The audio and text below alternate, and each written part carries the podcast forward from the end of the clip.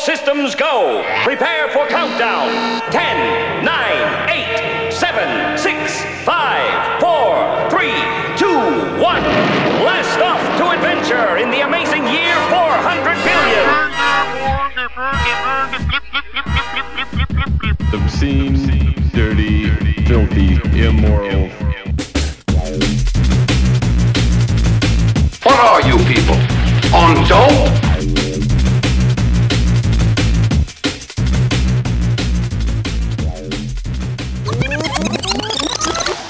What's up, everybody? Matt Lee here, thejamhole.com. Gonna do something a little different than what you're maybe used to. Uh, I'm here in Eureka, California. BJ is back in Eugene, Oregon. Uh, we're in the middle of moving, and I know she wants to do some podcasts, and I know everybody wants to listen to podcasts now. So I thought, hey, uh, we'll try something a little different and have some friends on the show. The first of which is our friend Doux. Uh, he's on Instagram as at Do D O U X I T or just X. IT. Yeah, Ah, IT. Do, it. Do it. do it. Welcome to the show, man. How you doing?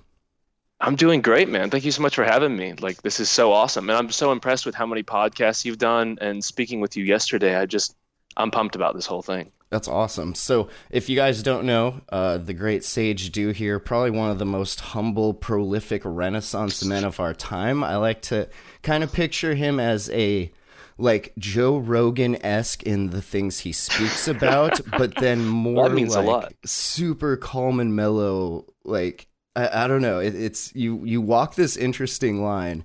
Um, you make a lot of cool bone carving uh, art. Back when I first found you, you were using uh, like now you're using mammoth tusk, uh, but before you were using just uh, different kinds of bone for these like medallions, these mandalas. Uh, you call them cookies. Uh, really cool stuff, and you've broken into like the heady glass community. It's like a bunch of glass collectors, different kind of art collectors, and like you've Yeah. you've made your own niche in there, and that's that's really cool, man. Yeah, no, that was definitely the goal. So from the beginning, uh, basically when I started this, I'd been unemployed, unemployed for like six or seven months, and I just kind of didn't know what to do. You know, I'd sent my resume in everywhere, and I was only getting a couple calls back, but I wasn't interested really in the places that I was kind of thinking about working. And I just bought a Dremel on a Black Friday sale trying to carve stone and spent like 10 hours trying to carve stone in our spare room, got it totally messy and nasty. And then the piece just like fell in half, you know? and I was like, fuck, I don't know if I can do this. And then got like any normal man would do. I cried for like two hours in the bathtub, just like, what is my life? and those are great turnaround moments a lot of the time. And just kind of on a whim, I decided to go look up people using Dremels on YouTube. And I saw like a 60 year old dude from Hawaii carving Maui hooks out of beef bone. And I was like, those are the tools I just bought. And that looks decently simple. I could do that. And uh, so I got like uh, beef bone from a pet store, just like the one you get for your dog, just organically purified beef shank, which was all my original carvings. And there's a little bit of a story there I might say for another time with like, it was a little bit of a struggle because I'd been vegetarian for so long. Like, am I going to do this? And it kind of came to, I want to give this kind of a second chance more than just being chewed up by a dog Right. like maybe every once in a while this cow could actually live on like i can't really stop this especially once i realized how much was going on like that i have gone through less beef bones in the two years that i did it which i've stopped using them now than a steakhouse does in like a week. Oh wow, like a single steakhouse. So like it's just that's it's cool, crazy though. you You're know? Giving so i wanted to try to you're giving them like this new life. Uh, there's another artist on Instagram. I can't think of his name right now, but I'll, I'll put it in the show notes after the fact. Uh, but he makes like these shadow creations, but the the sculpture itself is made of like garbage, like just recycled trash. But when he puts the light on it properly, it looks like like two people in an embrace or someone sitting there thinking. I I can't think of his name, but they're really No, I've seen cool that guy. pieces. yeah, But I love that, and I love that kind of giving life back to things. Um, and so I, that was honestly, I think it's really great that I started there because with every piece, I had that extra bit of depth with it where I kind of felt bad that I was even doing it, and that led me to ask, you know, what do you want to be, and spend time with the piece of bone and trying to get into the metaphysical a little more and also appreciating every piece that I was using, not just to make as much scrap as possible, but to try to use everything I could. I think that's Um, what drew me to your art also was that it it had these cool messages to it. You weren't just like another artist that was like, "Oh, buy my work so I can eat." It was like, think about this and how it affects your life, and like it really Yeah. makes you stop to think. And then uh, a little bit after that, you started doing these stories on Instagram that were just like these thoughts you would have just as you were working something like just raw inspiration i guess that like as you're carving you're like oh this is great i gotta stop and like share this with everybody. And that's that's Yeah. kind of what drove me to want to do this uh this medium with you is like you need to get more in depth into some of those messages. Like i always found myself wanting more and then it's like oh the story's over. Shit. I have to go find my own way now. Well, thank you, dude. Yeah, like half of it is like post dabs, and then half of it is like a kind of a crazy life experience where I realize a lesson tied in directly with it. Which I mean, everything seems to be that. You know, everything we go Yeah. through in life seems to be some kind of lesson to learn. It's just how much are you going to be present for that lesson? Right, you always hear that, right? It's not about the destination, it's the journey. And the journey is to Yeah. me the lesson. Like what are we learning as we navigate this insane simulation or simulation of Yeah, the whatever world or whatever we're in? We don't even know. We don't have the resolution I love the term to know. organic construct because Ooh. that kind of ties together. It could be a simulation, it could not be, but it's some kind of organic construct we find ourselves in. Right. I mean, define simulation. Like if if what we're experiencing through these sensory organs that are our eyes, through our brain and everything, if that's Yeah. simulated, like when when you look at a tree, you don't see the tree. You're seeing like the atoms that make this form that your eyes are then reflecting the light into, and like it looks like a tree Yeah. to you because that's what your brain tells you it is. But we don't know Exactly. so even if there. it's not simulated, your brain is simulating it. So either way, It's a simulation. you can't get out of that. yeah, yeah. And that comes back to like Hinduism talks about like Maya, the great illusion, which is where the term I think magic comes from. But that this is somehow some beautiful illusion. That doesn't mean that it's not real, but that we don't see a, even but a tiny, tiny, tiny percent of what's actually happening most of the time. Right. And then once we get that resolution, it, it becomes like the quantum uncertainty that, like, well, you can know where it is, but you can't know how big it is or how fast it's going, or you can know how fast it's going, but you can't know where it is. And then just the act of observing it is changing it, so we can't ever really know it in our in its like truest form because we're Yeah. we're affecting it just by looking at it. Yeah, no, and I feel like there's there's a lot to learn from those lessons. Like I know the um the electron, I forget what it's called, the double slit experiment that you're talking about. Yeah, the wave Uh, particle. there's a lot of kind of controversy about how people take that and what it actually means. right. But either way, there's like a huge lesson to learn from like if you kind of not necessarily look at it, but I don't know if you've had this experience on mushrooms or during a trip. But when I took mushrooms one time, there was very much like I would see something in the wooden floor that was a crazy shape and gave me kind of an epiphany about something. And the second I said, "Hey, Betts, come check this out," it was gone. It just Yeah. I couldn't even bring it back, no matter how hard I tried. It was like there's something special about being alone in a sacred moment and letting your reality be whatever it needs to be for you without having to show and convince other people that it's true. yeah. and that applies to like all of life, you know, especially with this journey I've had of carving. Carving was like, you know, my my grandparents and my parents, I love them to death and they're so supportive, but they were like still offering me jobs when I was like a year and a half in. Like I've, I saw Verizon was hiring, you know, and I'm like, no, you don't, you don't get it. I'm not interested. Yeah. I'm head into this. Like this is all I'm doing. This is my life. That's it cool. was just what, it became uh, a passion project. What drew you to the carving as opposed to like other mediums? I know you mentioned your girl Bets. She does like these cool little doodles and, and art pieces, uh, just like a, a canvas and, and inks and, and stuff like that. But you kind of went like a different direction. And in this community, we see like it's mostly glass blowers, it's mostly quartz artists. And then you see like some painters like Alex Pardee, and there's there's tons of them I can't even think of right now. But it's all that Yeah. psychedelic kind of of family of sorts. And you you Yeah, went so- with like carving. That, that's it's awesome. I love the work, but like it, it just seems like a different branch, and you just like went sure. there by yourself. You know? Well, that was kind of the original goal. So I'll get back to another point in a sec, but I'll make this one first. Um, there's a book that I read, at least part of. I'm terrible about reading parts of books and then forgetting to read the rest Yeah. of the book. but um, it was called Why Johnny Can't Brand, and I recommend that everybody reads at least a little bit of that. But it talks about branding and getting together because I knew for me, as somebody who no longer wanted to work a job anymore, and I'm certainly not one of those people that says like fuck jobs, everybody should work for themselves. Like everybody should do what works really well for them. I work really well when I'm alone and I can do my own weird project because a lot of people won't think it's necessary when I first start it, but afterwards are impressed like how you do that. Right. That's right. kind of been the story of my life. You know, like, don't climb that tree. Whoa, how'd you get so high up in that tree? It's like, well, I, I tried, you know? Um, but building a brand I knew was like my new resume because I wasn't going to get a job. There were, there seemed to be two paths for me. It was like build the resume and build your career or build your brand. or and the brand kind of becomes your resume. right. Do what? right. or be happy. It's like get get a career or be happy. One or the other. Rarely do you find Yeah. both.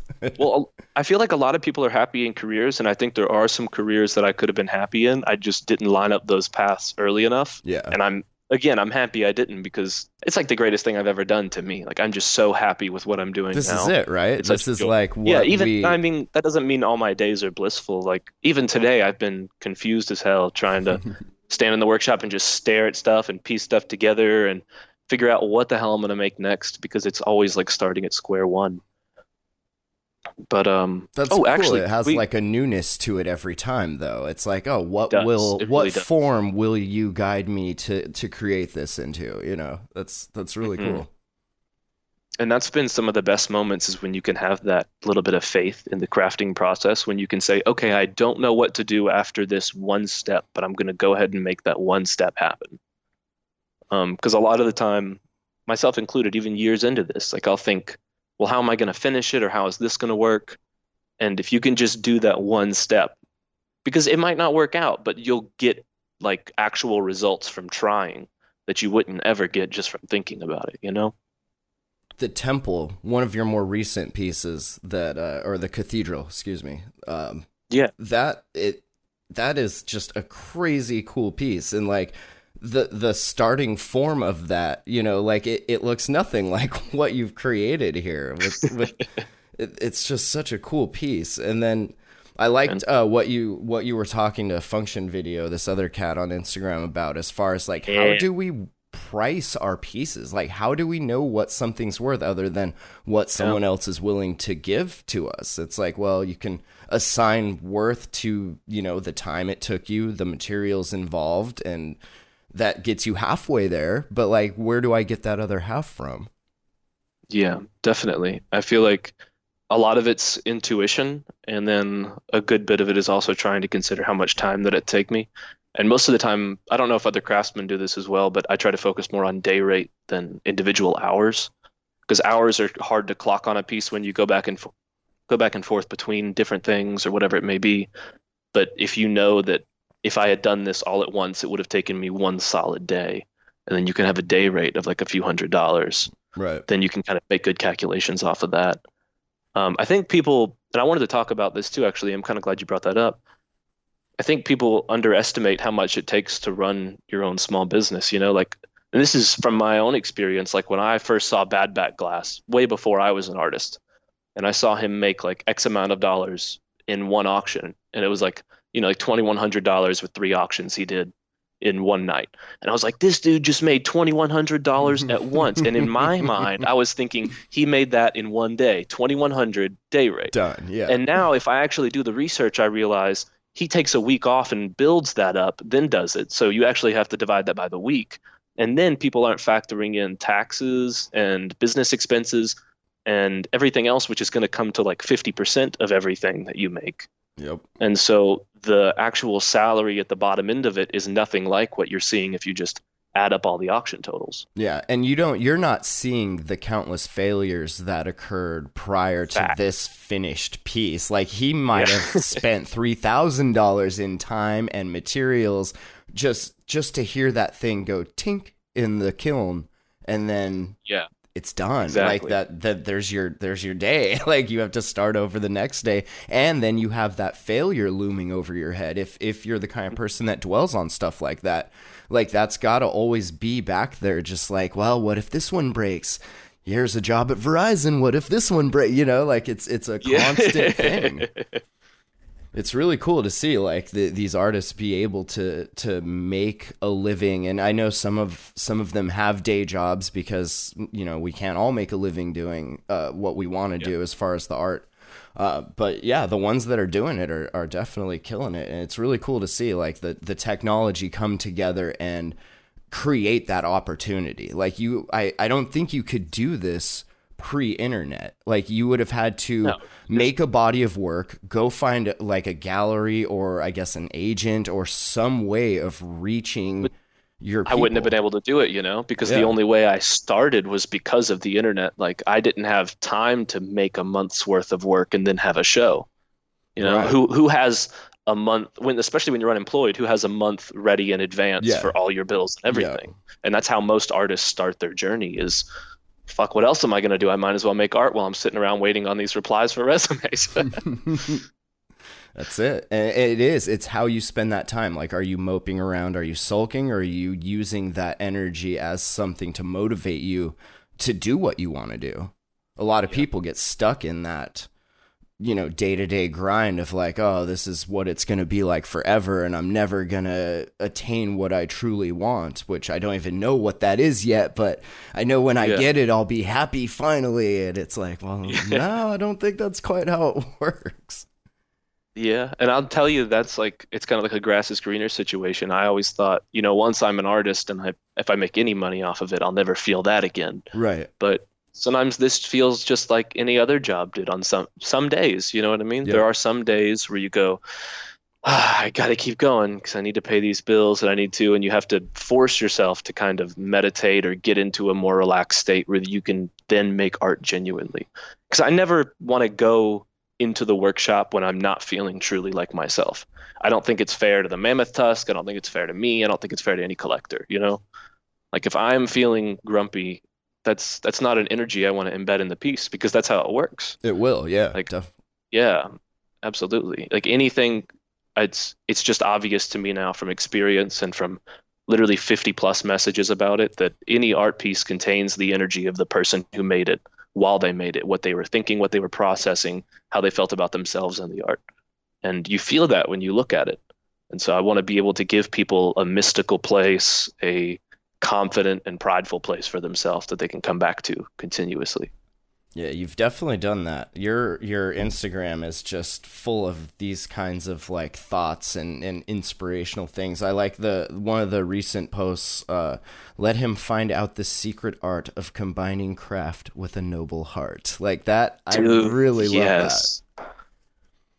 And you're uh, Faust has been like just so cool to read recently. I'm not too far into it, but I'm very into it. So do you do that like when when you are feeling down? Do you just like find a book or kind of pick up a, a book where you left off and kind of read until that feeling goes away and you're once again inspired, or do you just like walk away from it for for a few hours and and just try not to think about about creating? I'd say it very much depends on the situation because whenever you're feeling off, there's usually some root in that. So it's kind of what about like what what is the root? Like is it my body's out of water a lot of the time? You know what I mean? Like, oh, I forgot to be drinking water continuously. That's all it is, simple.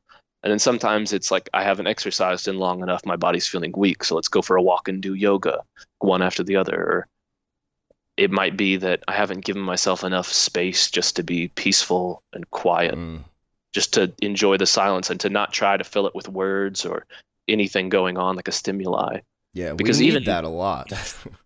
Yeah, like five seconds of that silence will it's it's worth an hour and a half of however else you want to relax, like shows mm-hmm. or video games or I'm not against any of that. Like I like playing video games almost every night. Like it's good to wind down with. But it's not the best way to wind down. yeah, your eyes are getting all that light and it's keeping you up and and awake. Exactly. and- yeah, yeah. But that's cool. I, I definitely like you see that a lot with uh, the whole float tank movement. Like it, it was Yeah, not a dude, thing, and then all of the sudden it was this thing, and everyone's like, "Oh, silence! Like how we Yeah. used to live." Oh shit! now we're like, yeah, everyone's got a float tank in their garage or their house or a membership at the local uh, float, and it's it's become this thing. And I think it's it's stuff like that that's given way to allow us to be more open about psychedelics and like the mushroom thing that's starting to take hold. And I I get weed had to be first because obviously it's it's the the lowest on the plant teacher medicine poll, I guess the the lowest barrier to entry. Um, but now that that's say getting honestly, I think tobacco would be the lowest barrier that's- entry. yeah, I yeah, think that's true. because Mayans used that for a long time. Right. If you're if you use it well, Caffeine if you're and not tobacco, right? to it, you have to be careful with that though. yep.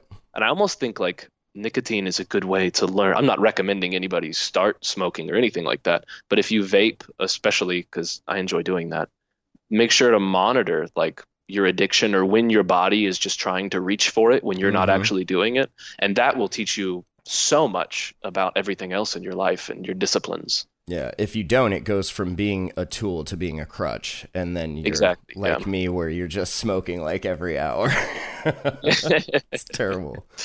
But yeah, once once that all happens, and like psychedelics are starting to become more open and accepted, I think a lot more of this is gonna just start opening up for everyone, and like we're gonna realize things that I guess we've known, but we haven't focused on you know like this this is Definitely. where we came from but we've been so far removed from it and so disconnected from it that we've forgotten all about it Yeah, and it's so funny to think about. The best way to get back to that place is nothing.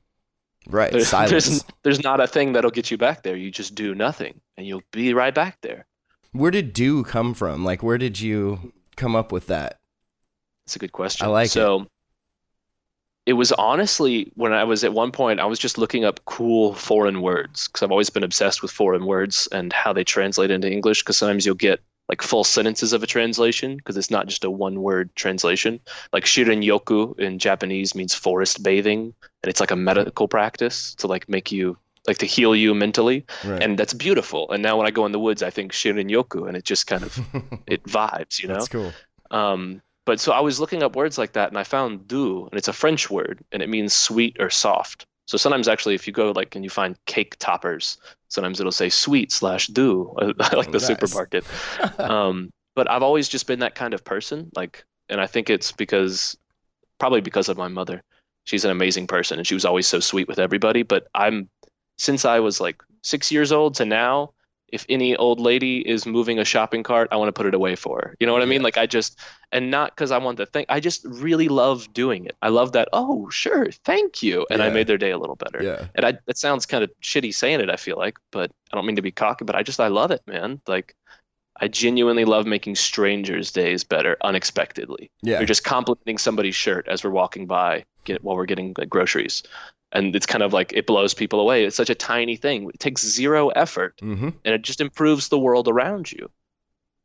and little things like that that we can do day to day add up definitely like Yeah. that may have changed that person's day from bad to good and now they have a whole new path when they get home compared to where it could have gone just being in that bad mood Exactly. And I see that as almost like a superpower that all humans hold and so few of us are accessing, which seems silly to me because, like I was saying, it takes zero effort. right But It's for the name, like, do it was about doing things in a state of peacefulness.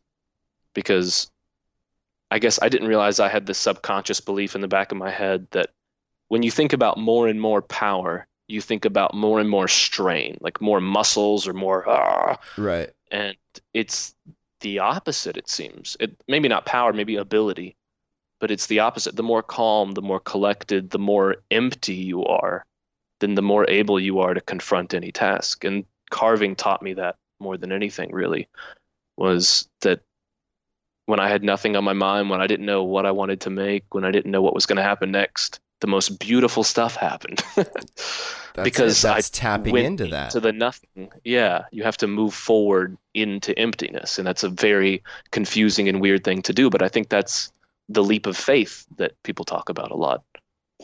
You have an amazing self awareness about you that I feel like a lot of people just don't they're just not aware of. To, to Maybe, but I don't feel it too much. Right but like the things you talk about like the, the the way you present yourself and the things you talk about online like it shows this like you're just fully aware and maybe if you're not aware of your awareness like the way you project yourself is that like you you know you you're doing you're you're knowing like you you just you're aware of these things and you know that like okay if if this is happening then i'm gonna just silence and i'm gonna be calm and peaceful and i think a lot of people could definitely benefit from that just being able to turn off certain parts of your your worry or your anxiety or whatever we see that a lot these days kids have a lot of anxiety it's like well Definitely. the world's crazy, but the world's always been crazy. We're just more connected to it, even though we're kind of less connected to it in a way. And that's the craziest thing is that you can feel as peaceful as possible instantly. Just it's it's about understanding I think that you don't want to sometimes. Like I don't remember who said this, but one of my favorite little phrases was you have to identify what your favorite kind of pain is. Right. Like what do you really enjoy suffering from so that you can complain about it to other people or whatever it may be. Be honest with your or complain about it to yourself and say, "Oh, so not fair," you know? Because then you're going to keep attracting those kind of things. And that's another reason you were talking about um like pieces breaking and stuff like that. I think every artist everyone follows probably breaks way more pieces than I know they do than anybody's aware of. Oh, for sure. But a lot of us have realized that when we post about it, we get people saying, "Oh no," and this stuff, and it it actually feels a little like good that I got a response from it, and I don't want to tie those two together of broken piece, good, Right. like continue to do this, and so I don't share it. I just kind of put it in a stack. I never get rid of them. I have them to remember and look back on and remember why it happened and what not to do, but I don't want to gain any kind of satisfaction from it whatsoever because I'm trying to teach my body what to do basically. Right. Teaching. That's uh, Jeff Patterson. He makes the silicon reclaimers. He does that a lot on his videos. Like he'll he'll spend a lot of time trying out this technique, and then it'll break, and he'll be like, "Oh, that sucks," but I learned this Bingo. from Yeah. it, and like being able to separate the "oh, that sucks" from the "aha." Like that's huge. A lot of people will just be like, "Oh, that sucks," and then they'll do it again, and it'll happen again, and they'll be like, "Oh, that Yeah. sucks," and it's like, well, you're you're not learning from this. This is like a teachable moment that you could be, Mm. you know, gleaning some sort of knowledge from, and and then bettering it later when when you go back to it. Yeah, it's almost like, and I have to be, I've been kind of tampering with this, I don't know if that's the right word, I guess philosophy in my mind for a few days now, because I'm not sure which way to put it or how to phrase it. But there's something about kind of delaying satisfaction. But I mm-hmm. don't know if those are the right words because to tell someone don't be satisfied is that might mean to someone do something harmful to yourself, and that's not at all what I mean. But like for instance, posting about something breaking might give you an early satisfaction, and now you don't have the drive to seek the satisfaction of actually finishing it. Right, right. You're getting so- the the likes from it. You're getting that that you know release of of serotonin or whatever is happening in your brain when you see those likes lighting up. It's like, well, this was a real negative thing, but like people like it, so uh, I'm just gonna break more pieces. Yeah. I've even had like back when I took pictures of my cuts whenever I cut my hand or something accidentally while I was carving, and I'd be like, "Oh no." I after for a while I had thoughts while I was carving of like, "Oh, if this slipped, that'd be a really cool picture." And I thought, "Whoa, hold on. hold on, body. No. Body, no, we're not no. doing that." wow, so that's when I kind of caught myself with it a little more and I was Yeah. like, "Okay, I need to reprogram myself on this cuz that's a no-go." And it is if people like go go to your page and look at your art, like there is some serious focus involved, and these are like small pieces, but you're holding them with your fingers by these really fast moving buffer wheels and grinders and stuff. Like that's definitely. Yeah. I used to sharpen scissors for a guy when I was a kid uh, that made made barber shears, and I remember Oh, cool. a couple times like just I was so peaceful like polishing this this shear and all of a sudden the wheel just rips it out of my hand and sticks it in the ceiling and I'm like whoa that went from peaceful to not real fast Yeah, I actually broke my MacBook screen uh, just a few days ago. unfortunately. I had it had been like I'd have a Mac, my MacBook out there in the workshop with me for two years now, maybe more, and it's been fine. And then a few days ago, I was carving some mother of pearl, the oyster shell, with a diamond wheel. I was cutting it apart, and it caught on an edge and Oof. flew straight into the MacBook and just shattered the screen, Oh wow. and then disappeared. And I still can't find that piece. I don't know where it went. it's in the MacBook. The MacBook has assimilated the mother of Yeah. pearl. luckily the screens aren't too expensive for repair so Yeah, hopefully i can order one and just fix it myself but yeah they fly around a lot like especially polishing it'll catch sometimes because it's like a felt wheel Right. And i've had mammoth tusk is crazy strong though. I have a all concrete garage and i've had pieces fly and go under my arm and bounce off the floor hit the back wall which is about like i don't know 12 feet from me 15 feet from me and then bounce on the floor again and come back to me just unscathed no scratch no anything That's crazy. Where did you you uh like you you mentioned before you were using uh beef bone and then you made this transition to mammoth tusk. I got uh my first mammoth tusk one here I'm wearing which I completely love. It definitely has a different feel to it uh than the older Yeah. cookies that I have from you. Uh how did that all start? Like where did you find mammoth tusk? so there's a guy leroy tattoo wooden skulls. I'm not sure if that's his exact instagram tag but within those words is his instagram tag and you can probably find him. He's a cool guy. Uh, he does skull carvings and he did a lot out of mammoth tusk when i found him. North carolina uh, guy. I think he's in raleigh but that could be incorrect.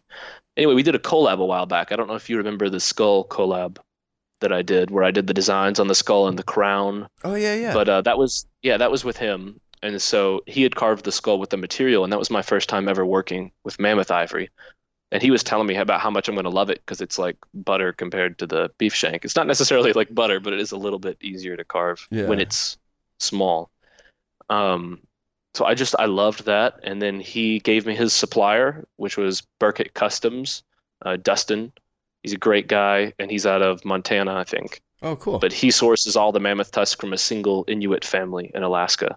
And I was really intrigued. He said he would send me some for like a couple hundred bucks if I'd send him that. And so I got a small box to work with and just kind of fell in love.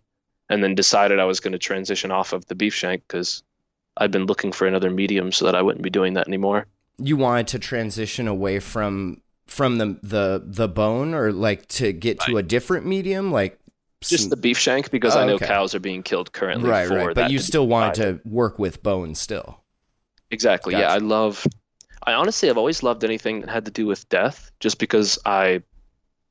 I enjoy that reminder. I always, like, I remember when I was a kid. I was maybe eight or nine years old, and I drew a skull on a piece of paper one time. I was, I love drawing skeletons, and my mom said, "Oh, that's scary. Don't draw that." And I said, "But mom, you have one in your face." and she couldn't say anything to that. She just walked off. oh do And so I've always kind of been pegged as the existentialist in my family too. And I really enjoy that, honestly.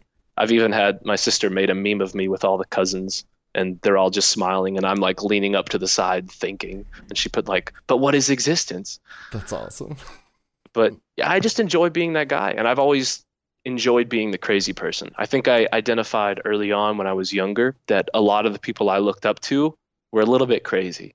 You know, like anybody that's really made it with something they wanted to do, not necessarily a crazy person, but they stopped caring about what other people thought of them yeah that's huge and just went for what worked for them, that's definitely including huge. their personality. Sorry. yeah yeah every great inventor had a bit of that in them you know Mhm. you don't just go fly a kite out in a rainstorm with lightning with Yeah. a key attached to it because you're like oh totally sane here it's fine don't worry about electricity today kids Exactly. So I think humanity moves forward on the people that are a little bit crazy. I think they do a lot for it, like us. So I wanted to be a part of that, honestly. That was part of coming back under, around to your question about like the heady community and that most of my collectors collect glass art and things that aren't necessarily anything like what I do. That was the goal from the beginning. And I was talking about that Johnny Can't Brand book or why Johnny Can't Brand. And it was about having a number one in something and being a number one in something. And that a lot of people try to do this by trying to beat out the competition. But the genius way to do it, and I love this, is create a new category so that you're automatically number one in it. yeah. and you can probably already see how that worked out for me. It's hilarious Make because your own lane. yeah, and they were talking about well, your brain can only remember so many people for each category. It's like it has different boxes for categories. So if you said like first man on the moon, everybody can tell you. But if you said fourth man on the moon, everybody goes, uh, I, I have no idea. But then if you said first in any other category, they would know. So there's infinite firsts that you can store in your brain because there's Hmm. different keywords that tie to that and you can remember first. But if it's second, third, fourth, it's really hard. So I knew, and then the way they talked about doing that is blending two things that haven't been blended, two or more things. So like you can even see how the computer mouse is a blending of laser technology and cabling and Mhm. plastic making and all of this. Um, but they talked about Subaru did this when they made I don't remember what they call their type of car that's so famous, like the Outback. Yeah, yeah. It wasn't the SUV, but here. it wasn't a car. It's like that in between blending of the two. Interesting. Yeah, so they blended two together, and then I don't remember if they call them coupe hatchback. Somebody's going to comment and be like, "That's wrong," but I'm going to say that for now. Um, but they branded themselves and they put this in signs as the number one coupe hatchback company, and everybody else was kind of like, "The fuck are you guys talking about? You're the only ones. This is silly. This is like a prank, right?" And now Ford has one, Hyundai has one. Mhm, But if you mhm. think of that style of car, who do you think of? Yep. Subaru Subies. Yep. because they were bold enough to say we're number one in this thing that nobody knows what it is and so i in realizing this decided to combine some other craft with the heady community. I wanted to make heady art of a non glass origin like especially bone. So like when i started carving bone it became very apparent to me that nobody has blended bone art in the heady world. There's a lot of traditional bone carvers. There's a lot of people in india and hawaii and some in florida and all over the place. I mean, there's even some in North Carolina, but most people hadn't tried to blend it with glass, and that's what I also wanted to do with like the orb amulet collabs that I used to do and things like that. It was like kind of a way of putting my foot in the door to get me in there, but I felt like I was a part of it ever since I worked at a head shop years before, you know, and I was kind of a part of the crew there, and I really that's where I learned a lot about the community and I gained a lot of respect for the people in it. And actually, I, I won't say where because I, I still do respect the staff there and especially the employees. I love them to death. But I was let go in the end because I didn't want to lie to customers. Like I didn't want to tell them. Mm. So it, it wasn't even it wasn't even lying. I don't want to say that, but it was he was basically saying don't tell them what type of banger you have. Just recommend the one that they Right, should buy. Yeah. But yeah. I was my sales pitch was like I use a Quave, but this is fifty dollars cheaper and works basically the same. And I sold great on it, and I was honest with people, and they appreciated that because, especially being in Tennessee, who are you going to ask about your weed stuff? You can't go many places. You know, the head shop's the only real place other than the internet to gain information on that. So we, I really kind of prided myself on being a source of information, and then I think that experience was perfect because that continued over into this and I really wanted to uphold the community that I was a part of, and I had great respect for the people in it and all the love they showed for art more than I'd seen in any other community. That's really cool. Like we in in these like legal states, we definitely forget that there's still massive parts of the country that are still being persecuted for some weed and they don't have these awesome resources and not saying every bud tender knows everything, but generally you can go to any weed shop in California, Oregon, Washington and find something that's going to work for you. You know, you're not going to not come out you're not going to come out of there empty-handed and be like, "Oh, they didn't have any weed I could smoke," you know. But then there's Yeah. there's all these other states that are still like, "No, that's the devil's lettuce and you you'll go to hell if you smoke this and we're going to at least put you in jail for years." And like, where do you go for that information? You turn to the internet and like it's it's all out there and then it's up to you as a person to kind of sift through what the bullshit is and and what's what's good and relatable to your life Yeah. And I would also say that, I mean, like around four or five years ago, there wasn't a lot of information on the internet of people saying, like, hey, and I mean, I'll shout out to Travis who worked there with me. He taught me. He was the real first person to say like, "Hey, you don't need a big scientific rig when you're taking dabs. nice A tiny rig with only a simple downstem is best." And I figured that out, and I was like, "Okay, I'm starting to get this kind of a thing now." And then I understood headies a little more, because at first, like any person, and I loved seeing that people walk in like, this is six hundred dollars. This is Mhm. two thousand dollars, and you almost get like a little bit of a high off of that of like giving someone a new experience. I've always loved that of like, because when anybody, and I want other artists really to hear this, if people question your prices or say, well, I can't see somebody spending that much money on blank. It means whether they're upset or happy about it, you've given them an entirely new experience Mhm. Whether they get aggravated or blown away, whatever it is, if they have a reaction like that, it means you've helped them evolve mentally into understanding that more could be. And that's I think that's important for all of us. Yeah, that's it's really cool too. It's it's it's art that you can use. That's what kind of drew me to it initially, and now I have like Yeah. this whole glass store and everything online. It's I get a lot of those questions too. Like I, I write these blog posts to kind of put out the information that I get asked the most, and then that makes more people find it and then I get more questions and then it's like content for more posts or it's the same questions and I just have to refer them back to it. But uh, a lot of it does come from like the mid to eastern part of the US uh, a lot of these people that are like wow where where do do these quartz bangers come from? Like all we have here are head shops with like $10 china quartz and i keep breaking them. Yep. it's like well here's why you know it's probably the quality of the quartz it's not as pure as the quartz that these people are using and this and that. And they have like no idea that that's even a thing until you Yeah. bring it into their reality. It's really satisfying to like have them come back and be like thank you.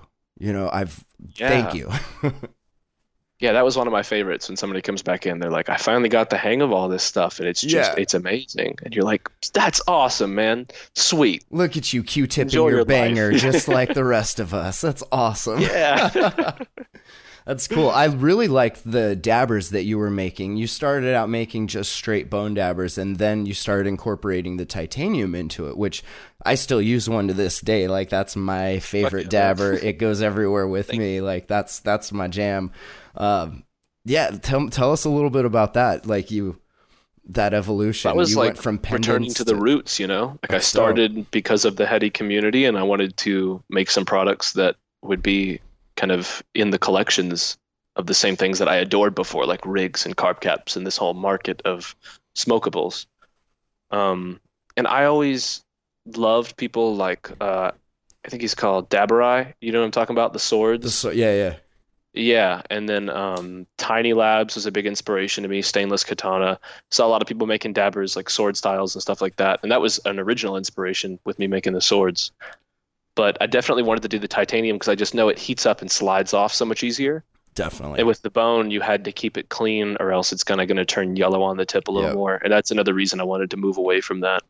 And then I didn't feel comfortable making straight sword dabbers out of mammoth tusk because it's i mean, it's not purified, it's not been in hydrogen peroxide, nothing like that. It's just been in the ground for like 20,000 years. right, right. I don't know what's in it if you heat it up. this isn't know? food grade here. Yeah. Yeah, you could probably it, you'd be fine, but it might smell bad or something. I don't know. There is definitely a difference. Like the mammoth tusk pieces have a smell. I don't know if you realized that with yours. Hmm. I'm gonna smell it right now. Oh, It interesting. smells old. Yeah, it smells ancient. Yeah, it just basically smells exactly what you'd expect of being in the mud for 20,000 years. smells like Manny from Ice Age. Yeah. And for a while, I put like eucalyptus oil or lavender on some of the pieces because I was a little worried about like, well, is that going to be too much for people? Because it's not super strong. You have to pretty much put it up to your nose. yeah, I didn't notice it until you mentioned it for sure. Yeah, but I I just love the natural scent of that because it's something authentic. It's something like when's another time that you're going to get to smell something that's fresh, freshly revealed from being twenty thousand years in the ground. You know, that's that's a unique experience. So again, with the sharing unique experiences, I feel like I had to leave it. That's epic. What's uh what's one of your more favorite pieces you've created recently that you've Dude, the temple, the temple for is sure. the temple? Yeah. the Birth of the Inner Light, yeah, that took me so long, and I'm just so proud of it because I've always looked up to people, especially like master jade carvers in China that can carve things out of a single chunk. And so to be able to hollow out a chunk like that, but leave the pillars and the archways, and Yeah. it took days of just hand filing to get all those right angles and perfect because you got to remember it's rotary tools so it's impossible to get an Right. interior flat angle like that uh, so that has to be hand filed and then the roof of it actually was done with a two inch wide diamond wheel that i was just very very precise with and i was mm-hmm. proud of that because for a lot of the tank things i cut with the diamond wheel it's just you only have to really pay attention in two dimensions Right, right. because it's obvious you're just going right up against it. But with this, you had to very much be paying attention to three dimensions of where the angle was, and that can be tricky, especially as you go on and you need to make corrections. Must be the most satisfying feeling when you're done doing all of that super precise stuff and like it fits together perfectly. Oh like gosh, I man, love it's that. the best, especially when it's done, done, and you realize I don't have any more opportunities to fuck this up. There's nothing I could do that would ruin it except drop it, and you just carry it really carefully. But even that, I mean, it's mammoth tusk; it'd probably be fine. Some of my favorite stories on your IG are when you're wearing the piece you just finished and you're talking about it. Like I love Dude, I do that for that every shit. single piece. It's I wear so every piece I make I love it. because I don't keep any of them, you know. So you gotta wear them every once in a while. Are there some that you wish you were like- just like, I'm making this for me, and then you just I've- have to put it out into the world, or I've considered it, but a part of the movement I feel of making art for me is about other people having it. nice? So, and this goes back to like the first time I took LSD, which wouldn't necessarily recommend to anybody, but here was my experience. Like, um, I was, and when I closed my eyes, this is my imagination, not like a hallucination in front of me or Right. anything. But when I closed my eyes, I was in infinite blackness, and I saw these kind of like glass panels, just flat, polished panels, come up out of the ground, which seemed like mercury, like water, but kind of metal and it'd come up out of it and rotate like a clock on its edge and then go back down into the water. And then there were more and more and more of them. And at one point, I reached out and put my finger out right in front of me where it would touch a panel as it went by, and it etched a line into the panel like a perfect circle, Whoa! like I do now with scrimshaw pieces Mm. with the lines. And I spin the piece to do it, so it's exactly that same motion. But um, I did that, and then the piece disappeared with the carving mark in it. And then they all kept moving, and there were more and more, maybe a hundred of them. And then, like a familiar face in a crowd from a distance, exactly like that, like all the other ones went blurry for a sec because I just noticed the familiar face. I saw the one that I'd etched on, but now it was 200 yards plus back. And it immediately clicked in my head I can affect the world at far from here because of time. And it was like, I, I don't really know how to explain it any better than that, but I'm, I'm sure you kind of get what I mean. That yeah, yeah. you can affect the world that far, especially with the internet, but even without it, that by doing what you're doing here now, you are affecting something on the other end of the world. Maybe not in this moment, but in the future when whatever you're working on gets to that place. Right. Sometimes that And- change is immediate and we get that gratification, but sometimes we just have to wait and know that like it's out there. Like eventually it will come back. And I guess before I had heard that as a metaphysical saying, you know, what you put out there, you get back, or I'd seen it physically, but I never understood the two as one thing and two different sides of the coin. That's like cool. the manifestation side and the physical side of giving someone something and they have it later. That's the exact same thing as the metaphysical meaning everyone's trying to get out of it. And so it just became very practical to me. Except I didn't know it at the time. It was at least a year, I think, from that time when I started carving afterwards. And I had no idea what any of that meant except for that meaning I got out of it. But it wasn't until I, I started know. doing scrimshaw where I said, "Oh my God, carving flat panels." That's awesome. It's like I know I need to know this, but I don't know why. So I'm just going to remember it for later and then yeah, eventually like you get another piece to this puzzle and then you get a third piece and then it all makes sense in this bigger picture and you're like oh shit a light bulb Yeah. moment that's what it meant I think it would be good for people to know too. If whether you're into praying, whether you're into meditation, whether you're into like astral projection or daydreaming with intent, when you're in your mental plane, don't ask for all the answers because that's it. It's no fun for the whole game of why you're here. Ask for clues. yeah because then you'll get real satisfaction. If you know the answer, it's almost boring. But if you get a clue to the answer and then you figure it out later, you'll be elated for a week straight, and that momentum will make you want to keep growing in exponential ways. So look for, ask for, find clues to the truth. I think it's it's big too while we're talking about psychedelics that like uh we should go into them with a question.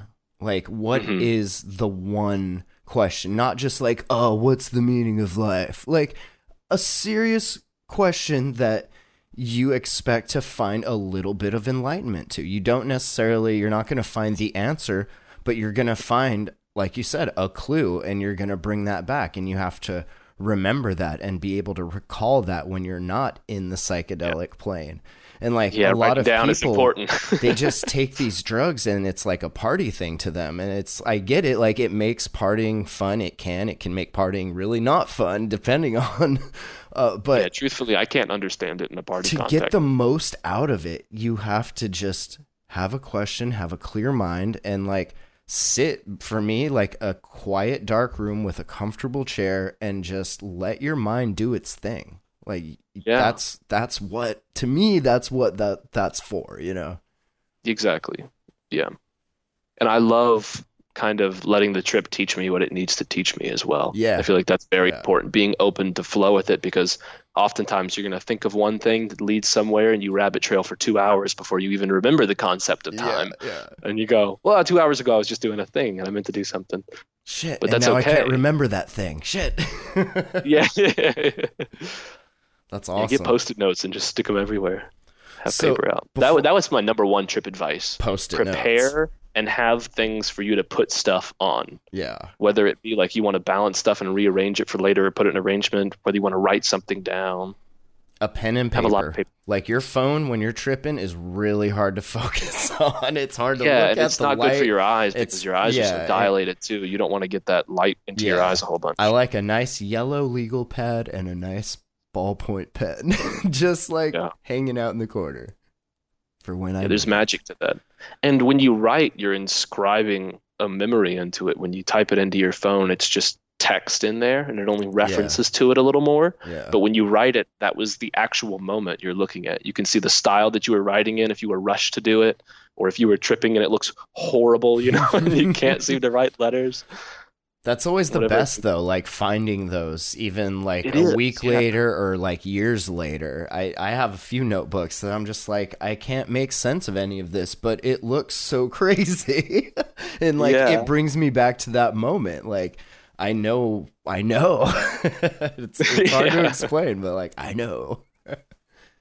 Yeah. Um, since uh, we're almost at an hour, I'll wrap this up. But uh, what Oh, are man. you working on now? Anything cool that you can tell us about that we should keep an eye on, or is it a a surprise?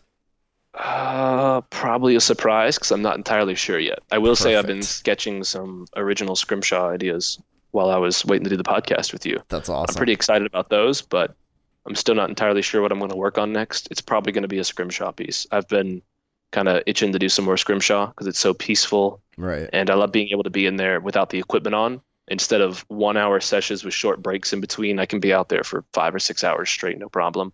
Sometimes eight or 10. Much less noisy. Exactly, yeah. For and sure. much less dehydrating too. The bone dust really dehydrates you. Really? Kind of sucks all the moisture out of your hands. Yeah. Oh, need a lot of water. Yeah, yeah. I never would have like thought of that. Like, there's other aspects to this uh, that yeah. we're not Definitely. seeing. Well, that's cool, man. Um, and yeah, I'll put links to your Instagram page and where people can find your stuff. Uh, you have shirts as well, which I'm wearing these reflective do, shirts. yeah. Do you still have any in stock? Or are they all gone? I do. I'm all out of mediums. I'll need to get some more mediums at some point, but I do have every other size right now. I think. Hell yeah. We'll have to. yeah, and if you're listening to this, go check out. Matt's blog. He does good writings on everything. A lot of good information in the heady community. Now I'm blushing. That's awesome. We'll Doux this again, uh, probably in a few days or sometime next week, and then uh, BJ will be back, and we'll do a regular jam hole, and then we'll get back to some some more do stuff because there's a lot more in your brain that I want to record. if that yeah, there's a lot right. more I want to rant about. So Yeah, that sounds great, man. That's awesome. I appreciate the opportunity. This has been so much fun. There's links to all of Doux's work and uh, his shirts and stuff at thejamhole.com on the show notes for this episode. Uh, be sure to follow us both on Instagram. Links are in the show notes. And check out sweetpieceofglass.com if you need a new piece of glass or some quartz or a pendant or a marble or what have you. And uh, yeah, make sure you're following the dude and his girl. They both bake, blah, both bake. They both make super cool art. So definitely check them out. And we'll talk to you next time. Bye. You are listening to the Jam Hole. The Jam, the Jam, the Jam Hole.com.